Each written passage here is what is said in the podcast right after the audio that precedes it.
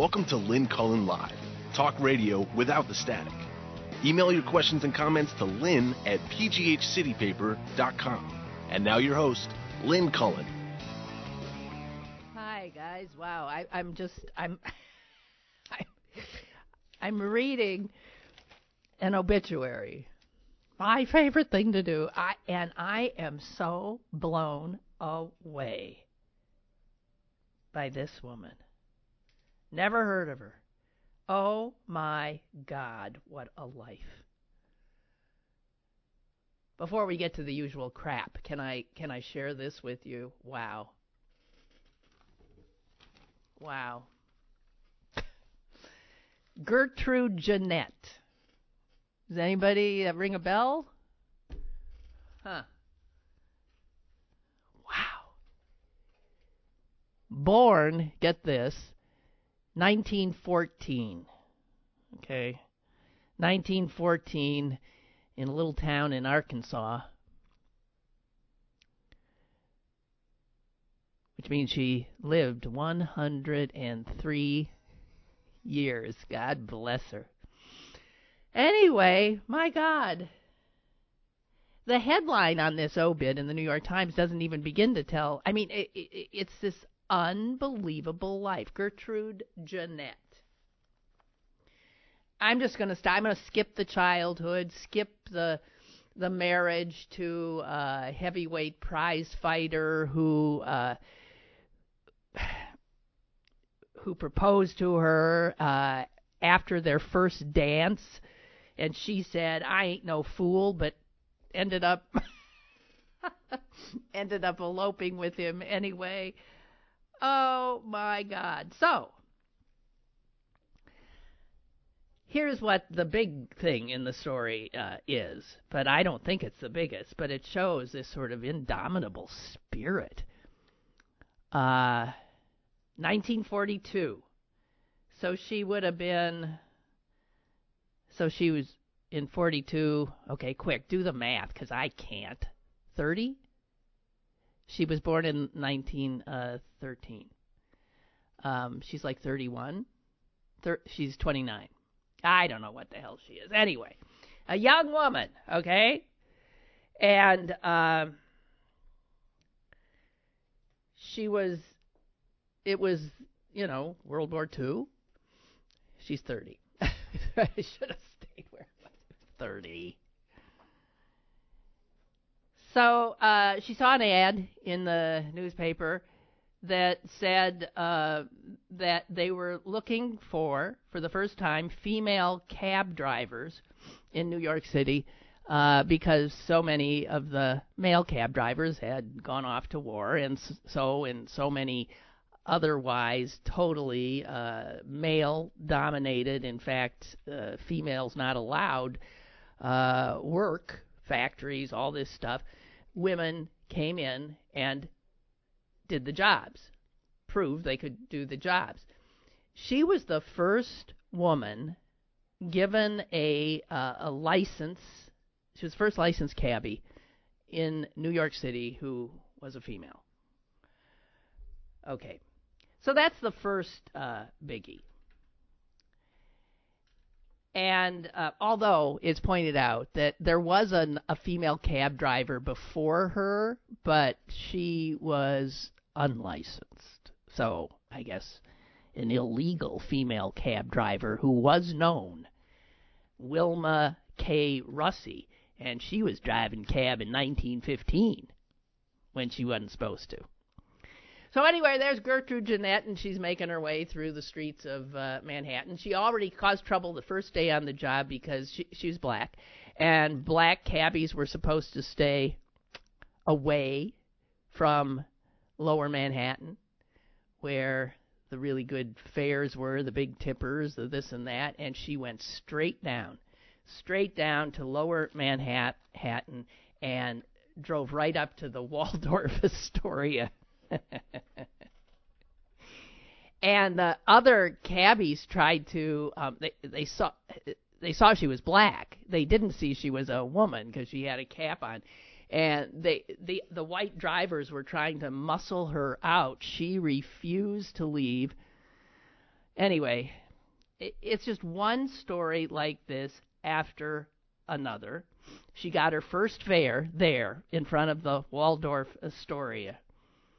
Uh,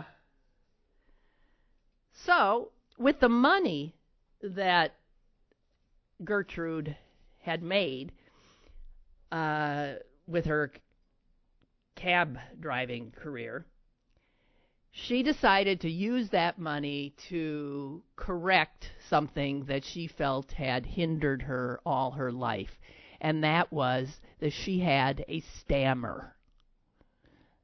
There is a difference between a stammer and a stutter, right?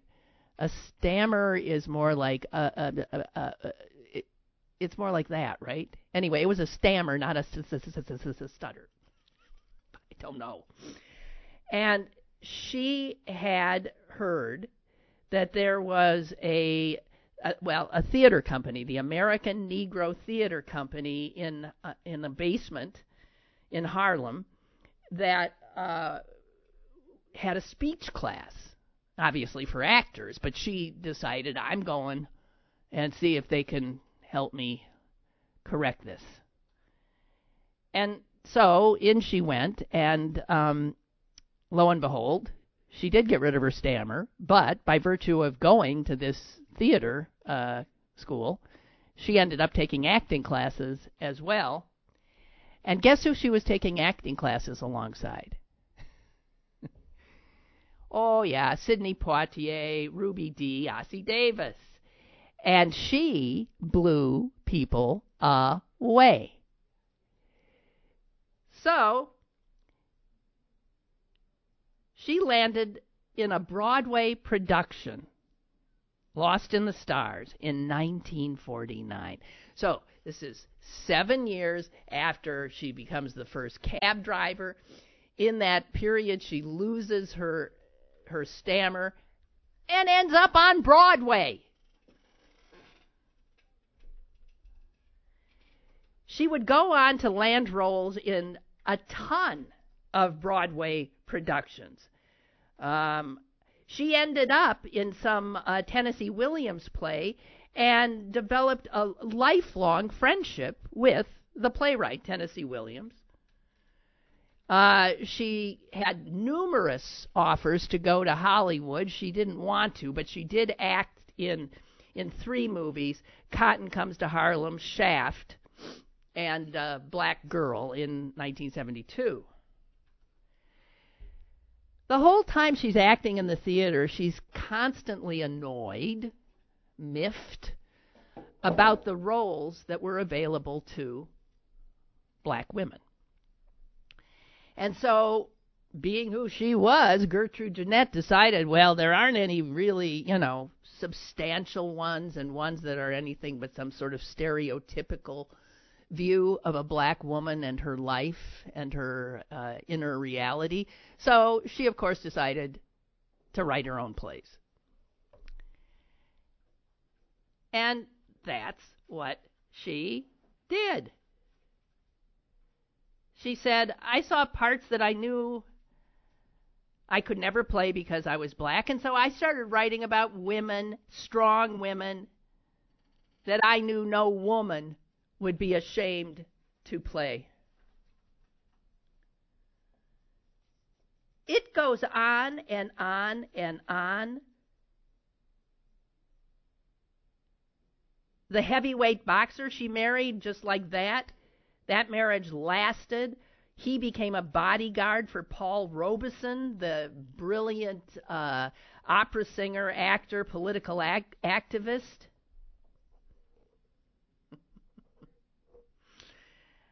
Um, she was called Mother Gertrude, or Miss Miss J, as she was known in Harlem. She ended up founding a number of theater companies in Harlem, and she felt Harlem was where she belonged, and so despite all the Hollywood offers, she stayed in Harlem to make sure that the community would always have a top-notch theater. She became a director. a demanding director, and mentored an entire generation of young black actors in New York. She wrote five plays.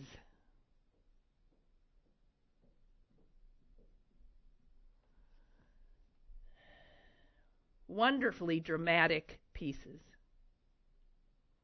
She continued to act into her eighties.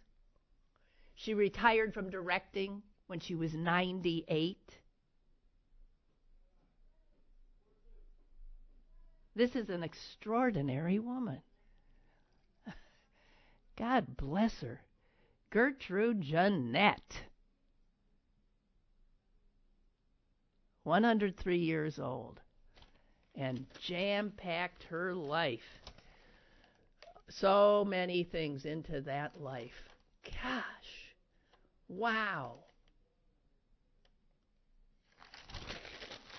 So, that was great. If I do say so myself, made my day. Yeah, you know, yesterday was one of those days, by the way, uh, speaking of news, Uh, that we never, um, uh, that has become normal in our, in the Trump era, but uh, would have blown our minds uh, just two years ago. It was a day on which there were, I don't know, f- two huge, huge stories. Two? Two huge ones. Three or four mighty big ones, and it was like literally they were breaking on the hour. So if you were like listening to the news and then you got out of your car and went and ran a little errand, you come back in the car and lo and behold, an entirely new huge story has broke. It's, it happened to me yesterday.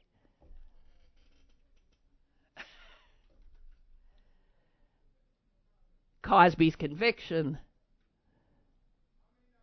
North Korean lead, North South Korean leaders meeting and looking for all the world like they were long lost brothers, and and uh, and saying that they reached an agreement that that they're going to work to to get rid of, I mean to like a, end the Korean War uh, by the end of the year or something. I mean just just sort of mind blowing stuff. And you'll note that neither of those uh, mentioned Donald Trump. But, of course, Trump, as usual, was making sure that um, he would be a constant in the news cycle as well, beginning from when he woke up, as always. Um, and one of our callers, well, Michael uh, in, in Polish Hill, alerted us to this yesterday on the show. He called and said, did you see... Did you see Trump, uh, Trump's interview on Fox and Friends this morning? Well, it turns out, yeah, it was. I, I watched it later. Unbelievable. Uh, if any other president in the history of our nation had performed in public in such a manner, de- sort of clearly un, I don't know what to say. I mean, uh, destable, unstable, uh, sort of not making a lot of sense, careening from one subject to the next, talking nonstop, no periods, no commas, just sort of this, uh, this rant, screaming into the telephone. I mean, there would have been immediate emergency meetings of all kinds of congressional, uh, you know, big shots saying, "Is the pre- do we need to, you know, invoke the twenty-fifth Amendment? Is there some kind of something? Is there something really wrong? Is he in his right mind?" And the thing is, now we are um,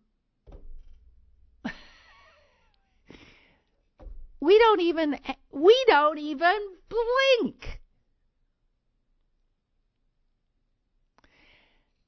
And what's so not funny about it is uh, in less than two years, this this poor excuse for a human being has dropped our expectations, even our assumptions of normative behavior for a man, let alone a president?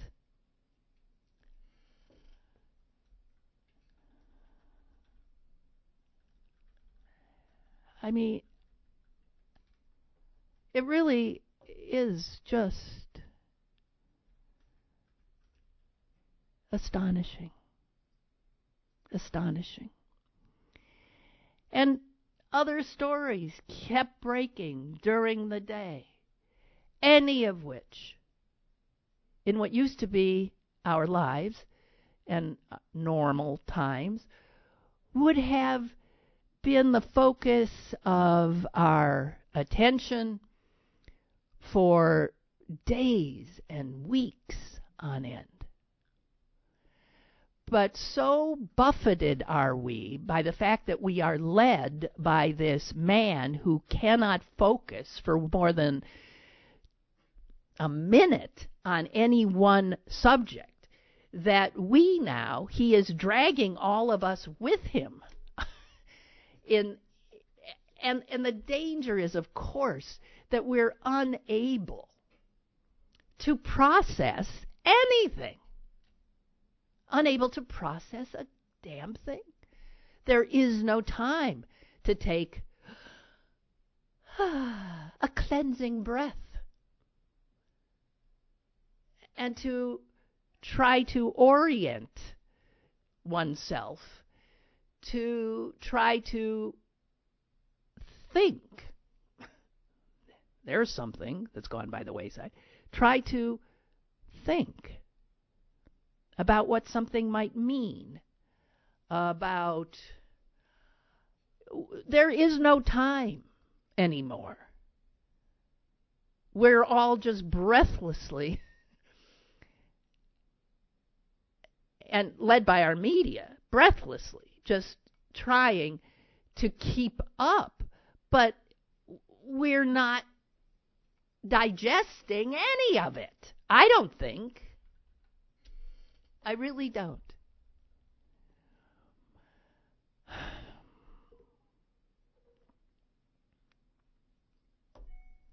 So I, I, I, I, don't, I just don't know what to... Uh, I've got a lot of things to talk about here, but, I, you know, I, I, I fear for us. I do. Because we are really, we are losing sight of what should be, what was the norm. And I think once there's this kind of a, you know, once there's this decline in expectations and assumptions, um, I don't think it's easily pulled back up. That's my guess.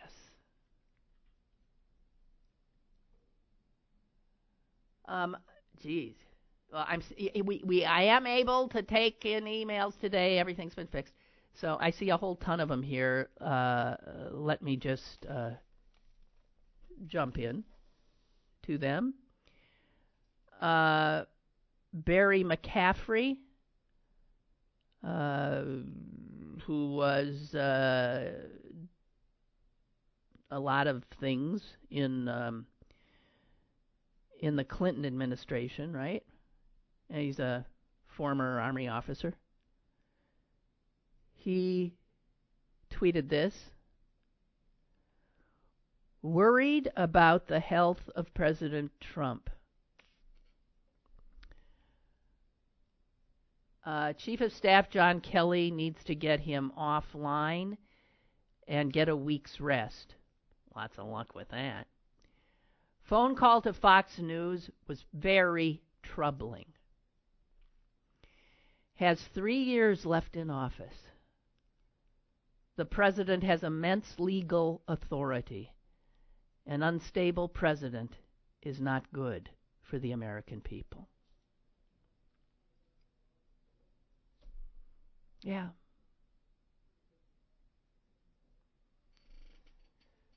Yeah, Barry. Yes. Just what I was saying, right? There's no way anyone's going to get this guy under control, obviously. We, we, I mean, if we've learned one thing, we know that's true.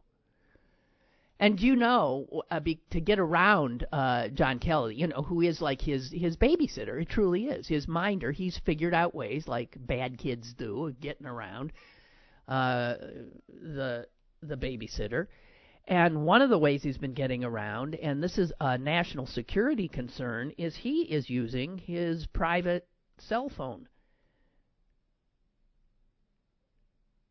And he's still screaming about Hillary Clinton with a with her uh, computer uh, in the in her at her home, unsecured. The president, he's the president of the damn United States, and he is calling people and ranting on a totally unsecured phone, and no one can take it away from him apparently. Do you remember when Obama became president and he surrendered his BlackBerry? Surrendered it.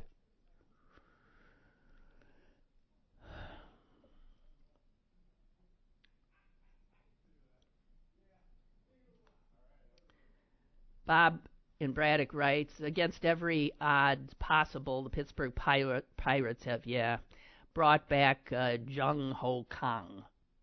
Is it Jung or Young? I don't know if they do the J's. Uh, yeah, I saw that. Uh, I remember his rookie year. I mean, he was just amazing.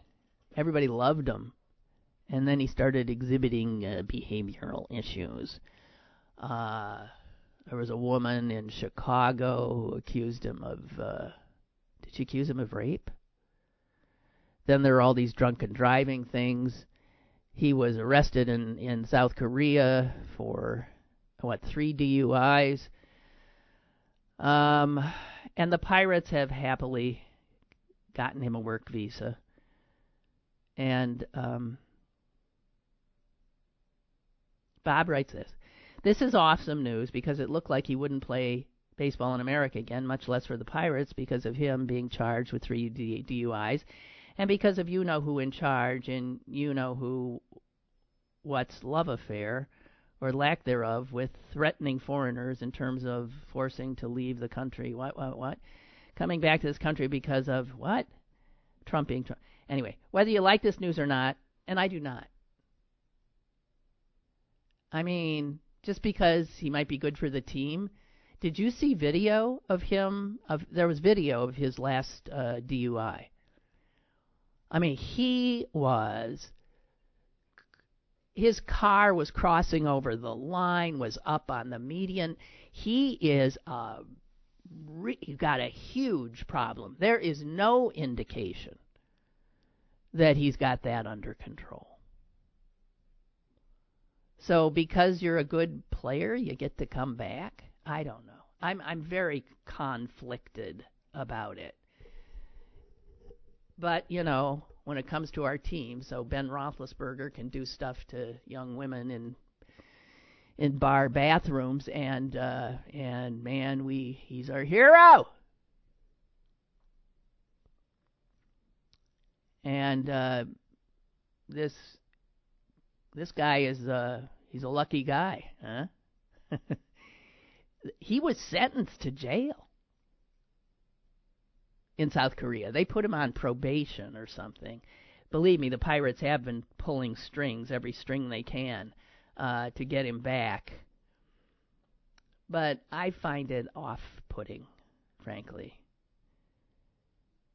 Uh, so, Bob, I'm not in agreement with you about this is great.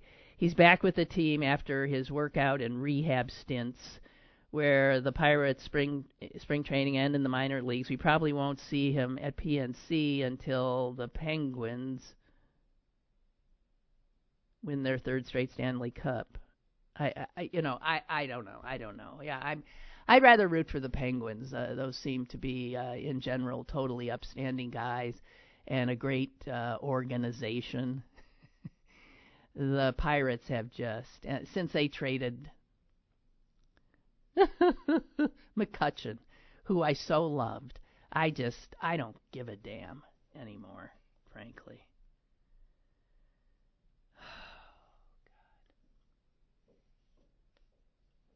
Mark is writing with some wonderful news, as wonderful as it can be, coming out of what it's, we how we even know the name James Shaw Junior Uh, we know the da- name James Shaw Junior because he is the man who was in that Waffle House and uh, disarmed the killer. And uh, Mark is writing to say that James Shaw now is paying the funeral expenses of the victims. And he, how's he able to do that? Well,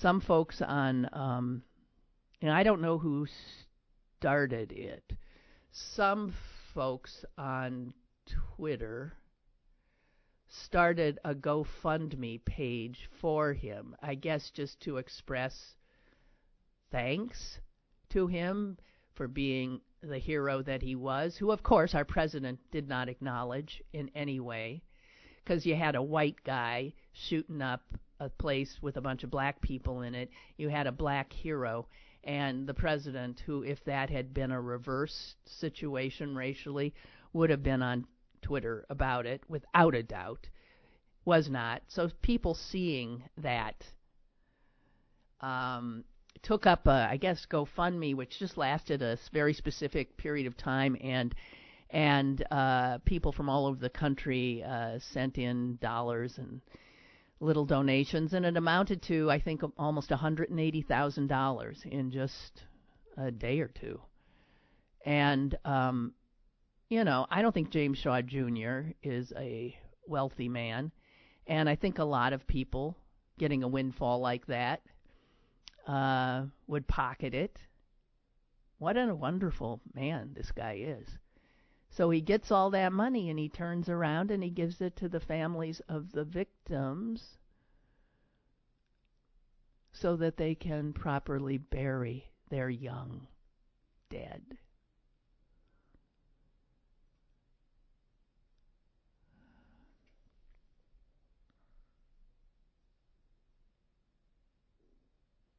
Hmm.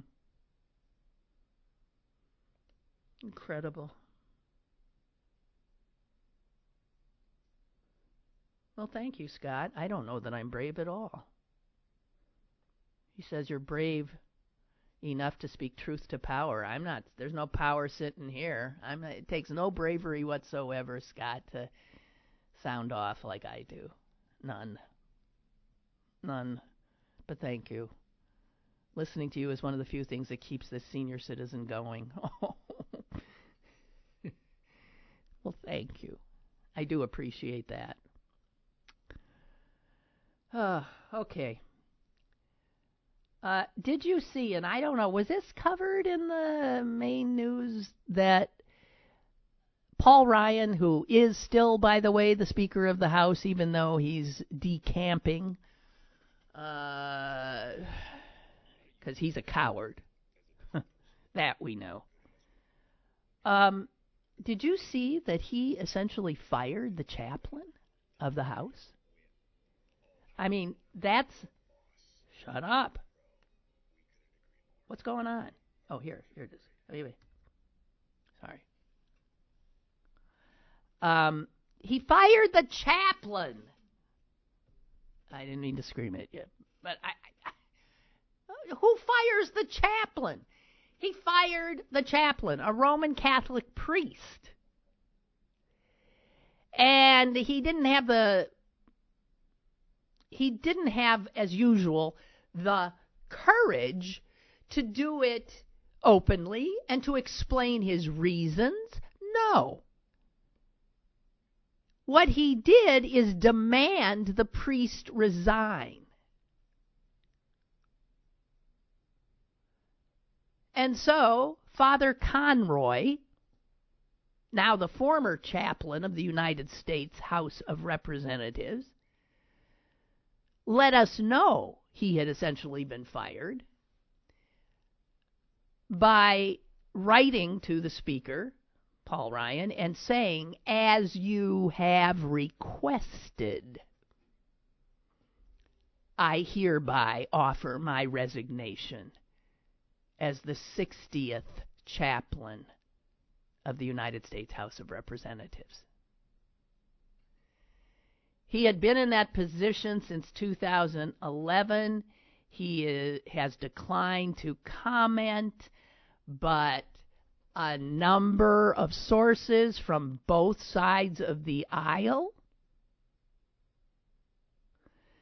have confirmed to reporters that he was told he darn well better leave or he would be dismissed. Ryan didn't have the courage to tell him this to his face. He left his chief of staff to do it. Apparently, uh, Nancy Pelosi, the minority leader of the House, is uh, furious about this and has brought it up in uh, meetings with uh, fellow Democrats. Uh, a bipartisan group is uh, is probably uh, going to be writing a letter to Ryan, asking for specific information as to why Father Conroy was dismissed. This, there is a letter circulating among um, members of the House right now. Um, nobody knows, although Democrats are saying that Ryan felt that Conroy, in some of his prayers, in some of his prayers opening a House session, was taking shots at him. For instance, this.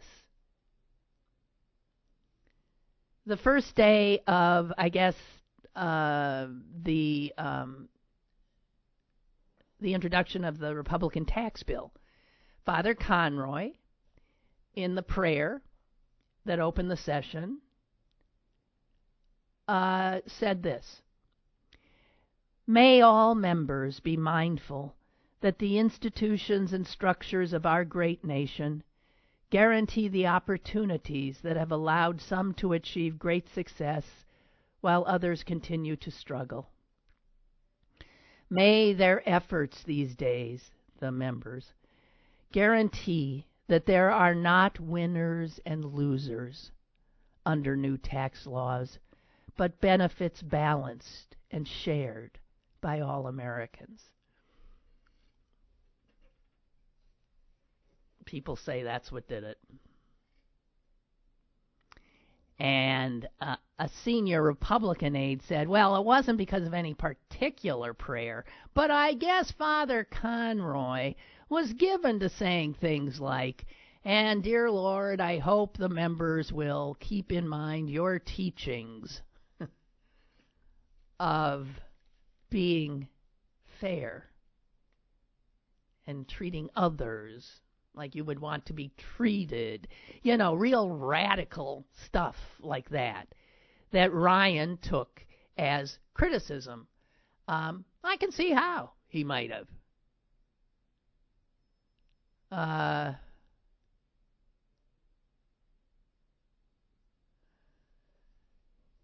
so they are contending that Pelosi was told about it.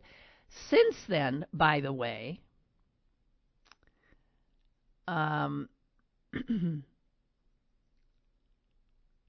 by the way, no, I just want, I'm sorry, I'm just getting this now. Uh, Conroy came on in, in this capacity uh, because he was nominated by former Speaker John Boehner. Okay? A Republican.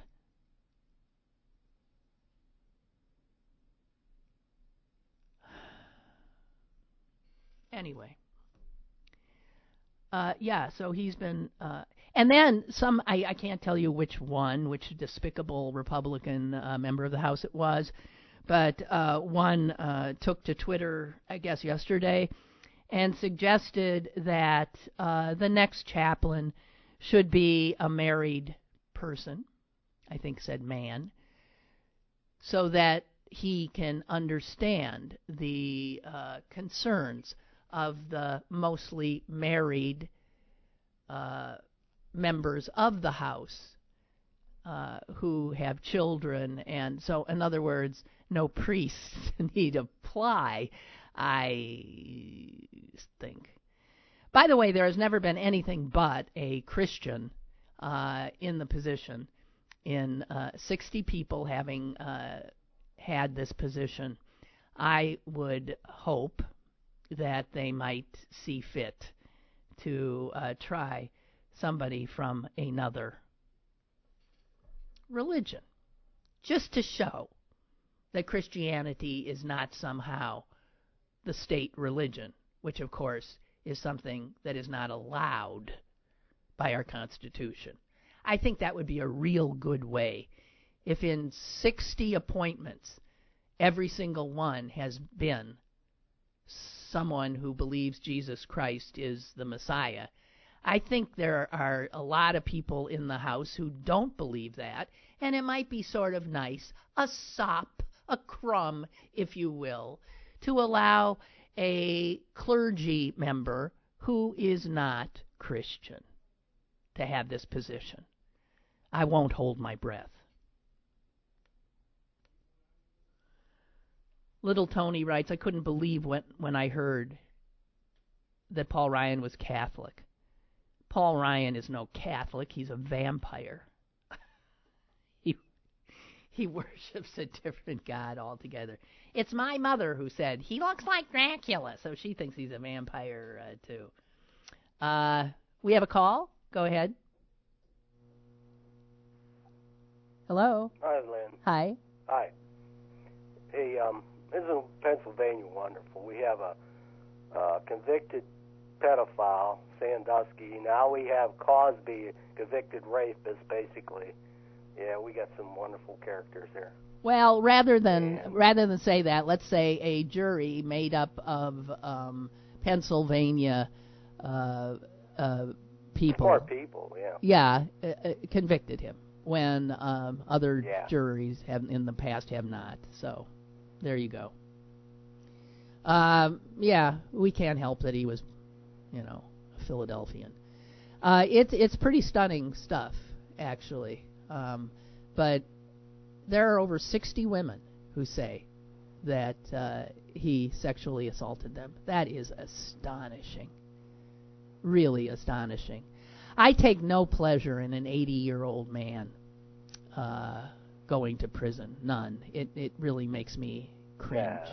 Makes me cringe. But, man, he escaped his fate for his entire life.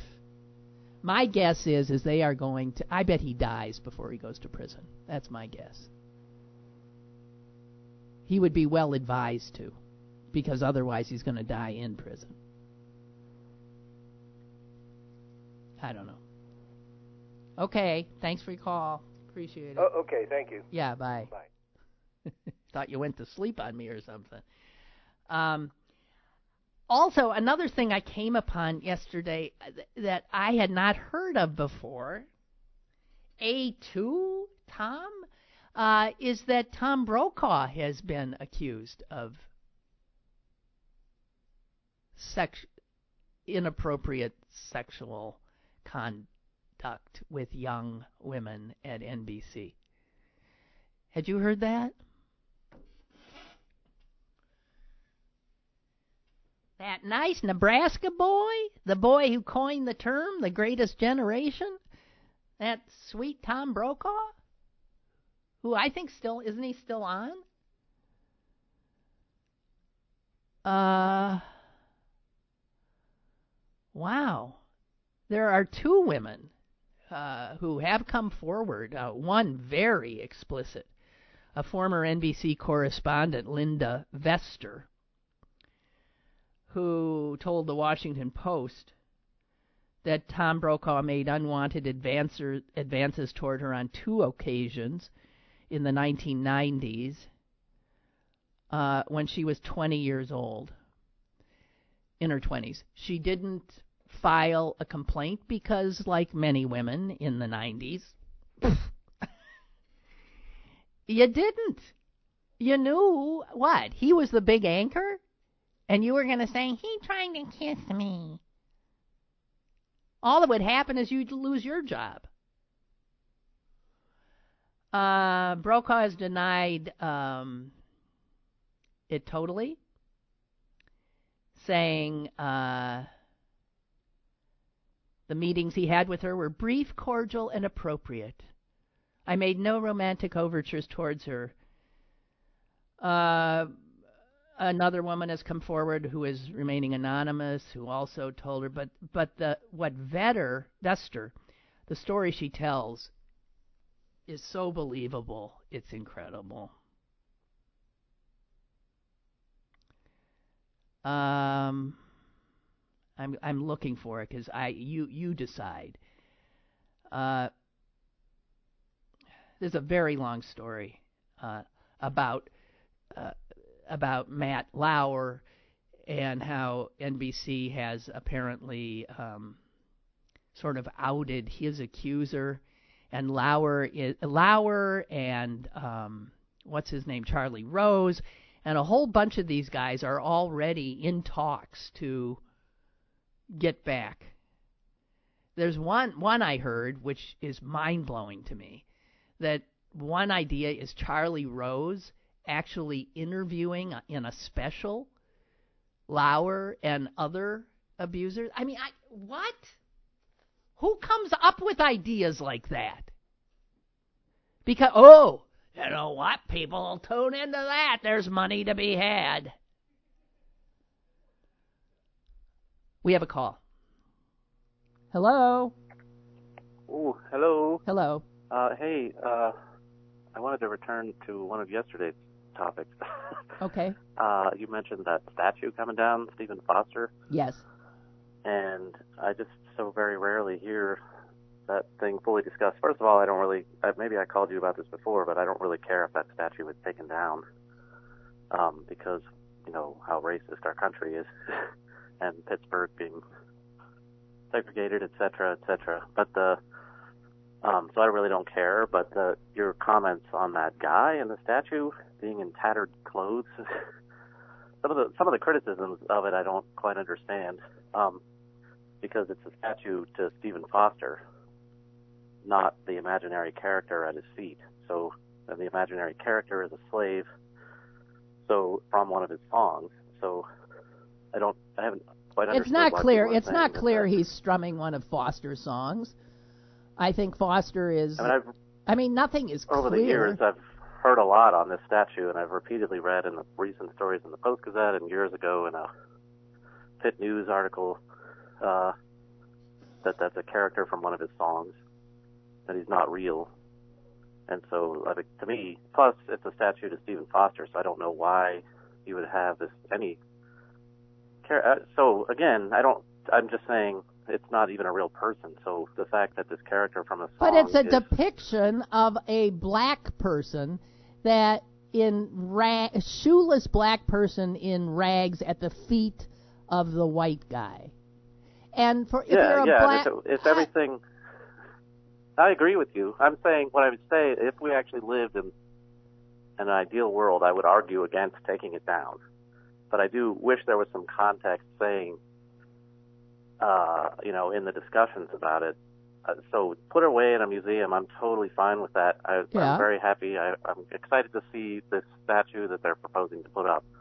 But the argument that this character, sh- uh, this, uh, you know, sh- is the argument that a slave should have been dressed as nicely as Stephen Foster. I think that would have brought us just as much criticism because that's not, I don't know, I mean, all the photographs I've seen of slaves, it wasn't unusual to see them in tattered clothing or worse. So I wouldn't have expected to see that character dressed well, and I wouldn't have expected him to be looking down on Stephen Foster, who the statue is to. Yeah, but so I, I really don't even understand your point. So you want it to have context. I, it's going to have context. It'll be put someplace, yeah. and someone will well, tell you. Supposedly. Well, and, and if we ne- no one ever sees it again, no harm, no foul. But no, all, no, I don't think so either. But I I think that the some of those arguments don't make any sense because it's it's a, I mean you're saying that a, a statue to Stephen Foster should have had this imaginary character. I mean, I guess if you're saying that since he took I don't even know how the imaginary character would have been. He doesn't look like an imaginary character. It looks like this little tattered black guy who's very odd looking, if you ask me, uh, playing. Well, and I never, no, I mean, it, it, it is, there is no difference in the, sub, you know, in the fact that both Foster and this black musician are, um, nowhere does it say this is some kind of uh, fanciful character. It looks like a black man. And well, to anyone yeah, walking what... down the street, it looks like a black man at the feet of this white guy. And it's just objectionable. And, and it, how does right. it make black people feel? That's all. That's all. Well, the other, the parts that, it, things that I've read on it say that it, it's, that I've, I don't know, it was in the recent Post-Gazette article, well, I mean, like six months ago or whenever that was, but they referred to this character, and in previous readings, what they said about him is that the, the character was the first time in popular culture in the West, in the United States, that huh. a slave was even treated as a human being, which I think is a pretty significant. Oh, God. That was... That doesn't fine. make me care that the statue yeah. is being ripped down. Well, fine. Then it belongs in a museum. I didn't mean to make you angry. I'm sorry. It's okay. You didn't make me angry. I just don't quite, not quite agreeing with you. But, yeah, it belongs in a museum. We agree with that. Yes, we do. And I hope somebody All right. sticks it in. Yeah, thank you. It's not that they're, hey, there was a museum right there. They could have just schle- schlepped it right into the Carnegie. Right?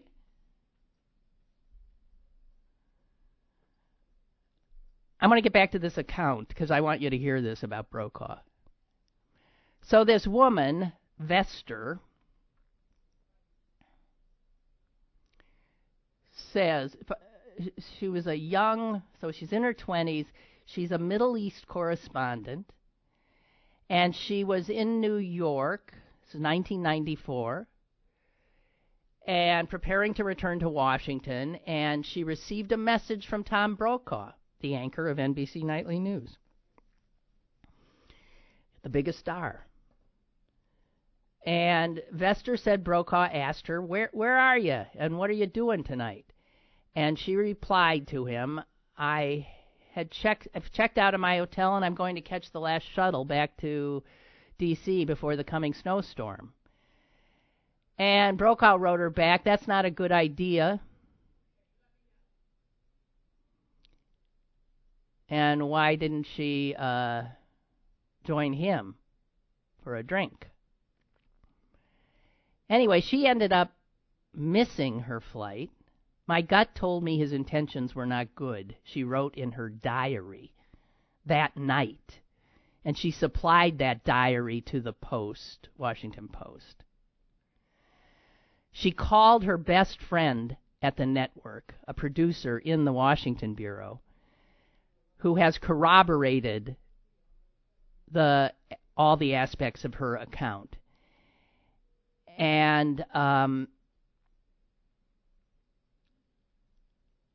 Vester responded to Brokaw when he said, let's have a drink. She said, I only drink milk and cookies. She, this is all what she wrote in her diary. And she said, it was the only thing I could think of at the time, hoping the reference to milk and cookies would make him realize I was thirty years his junior and not interested. In her diary, she wrote that her final note to Brokaw was, there is nothing I would like more than a good chat, a great talk with someone I admire, but if appearances are a concern, that's valid. And she said, to the Post, I was trying to suggest that if he was worried that what he was suggesting might look wrong, it's because it was wrong. And Vester's friend in D C, who spoke on the condition of anonymity because uh, she signed a non-disclosure agreement when she left N B C. Oh, these not N D As. Who even knew the term before? N D A. So this woman has an N D A, too, with N B C. She said she urged Vester to just get out of the N B C system that they were using to communicate so that Brokaw wouldn't be able to get back to her. Anyway, she ends up missing the shuttle, stranded her in New York, and Once in my room, she said, I received three phone calls, one from a friend, another from a source. The third was from Tom Brokaw, who said, order milk and cookies, I'm coming over. Vester said she was terrified that if she refused to meet with him, my career would be over before it even got started. She called her producer friend in D C who agreed to stay on the phone with her.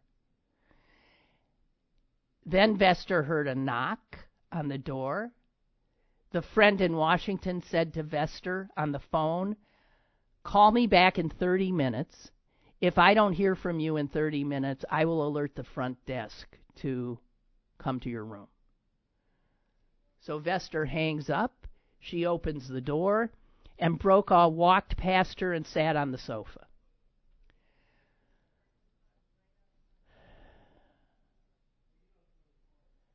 What do you want from me, Vester said, she asked him. She recalled him looking at her with mild exasperation. His response was, an affair of more than passing affection. But you're married, she said, and I'm Catholic. Understand, she's twenty-four, twenty-five years old. He's in his fifties, and the big star. Then Brokaw patted the sofa next to him, and she said she sat down at the opposite end of the couch, couch and brought up a sexual harassment case she had been... that had been uncovered at N B C just recently to try to signal she she was not interested in whatever she thought she felt was about to happen. Brokaw leaned over, pressed his index finger to my lips, and said, this is our compact. My inside shook. I went completely cold. These are all the things she's, when he left, sort of like Comey. She wrote this all in her diary, contemporaneously. And then she said very quickly, he put his hand behind her neck and gripped her head. Now let me show you how to give a real kiss, kiss, he said, and jerked her head toward him. She remembers tensing her neck muscles and using all her strength to wriggle free and stand up. She wrote in her diary, I said, Tom, I don't want to do this with you. He sat silent for a few minutes and finally said, I guess I should go. The next day, Vester said she and Brokaw spoke, and he attempted to make the interaction seem consensual. She didn't agree. Later, she met with another friend who corroborated in an interview that Vester was rattled by the episode, disappointed in what had happened, given the fact that she had respected Brokaw. And then a second incident in London more than a year later. Uh, and again, she warded off his advances. So, yeah.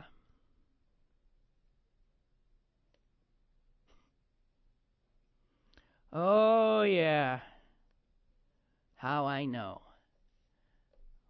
Welcome to a woman in television's life. nineteen ninety. Probably still. But more so then, because there was just nowhere to go.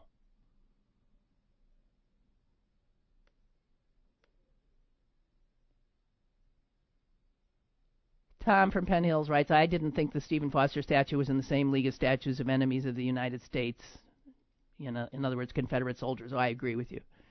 Never found it offensive. Maybe it can be moved back to Highland Park where it was before. Okay, fine. It always creeped me out. But I, I never thought of what it would do to a black kid.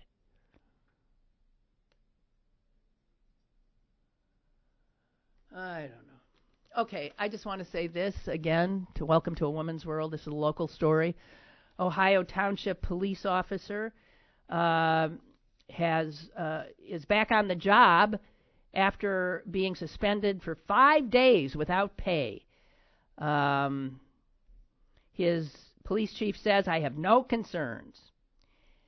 Now, to what prompted his suspension for five days without pay? He was part of a speed trap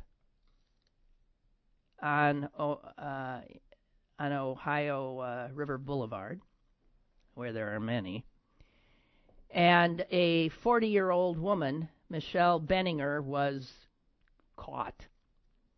And this officer, Dominic DiGiulio, uh, was th- one of the arresting officers. And he ended up, after her, I think, initial court appearance, she got nabbed for D U I. Um, he sent her, get this, a half dozen photos of him completely naked. Um, I mean, in the, I mean, it, it, she describes the, I can't, I'm not even going to bother. It's in the Post-Gazette. I, describing, this is the cop who arrested her, sending her these photos with his erect member. He texted her. He said he was bored. And then the next thing, she gets this photo of him. And he kept on sending these photos.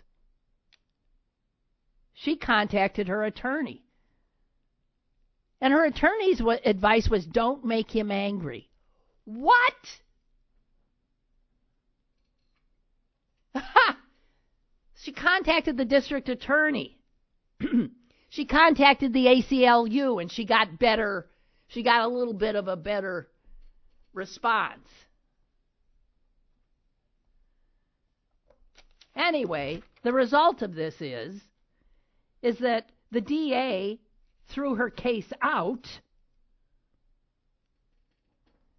He got suspended for five days without pay and put back on the job. And he's on the job. And you tell me, if you'd want a police officer on the job who did that.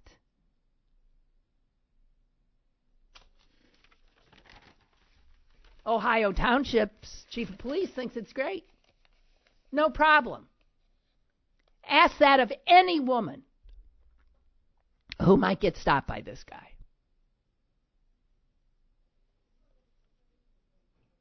The chief of police, Norbert Miklos, said yesterday, "I have no concerns. We addressed it, and hopefully that's the end of it." And hopefully that's the end of it? I have no concerns? I do. Every woman in your jurisdiction would. Any man who wouldn't want his wife or daughter picked up by this guy would. Unbelievable. Unbelievable. Just want to say. There's so much to talk about. I didn't even get to Bill Cosby. Damn it. This is living in the age of Trump. Not, yeah, I guess it is. It is. This kind of stuff, I'm glad. I'm glad people are starting to hear about it. I am so glad women are not keeping quiet anymore. I am so glad.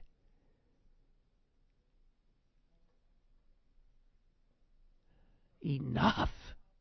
Jeez. Oh, God. Do you know there's some prayer in, in Judaism? I, I've never really seen it, but I've heard this before. And I guess Orthodox men say it every morning. They thank God for not being born a woman. Yeah. Sure. Well, this woman says, have a great weekend. Go Pens. And um, I'll see you on, on Monday. And I'm spending the weekend looking for good news. Okay, bye.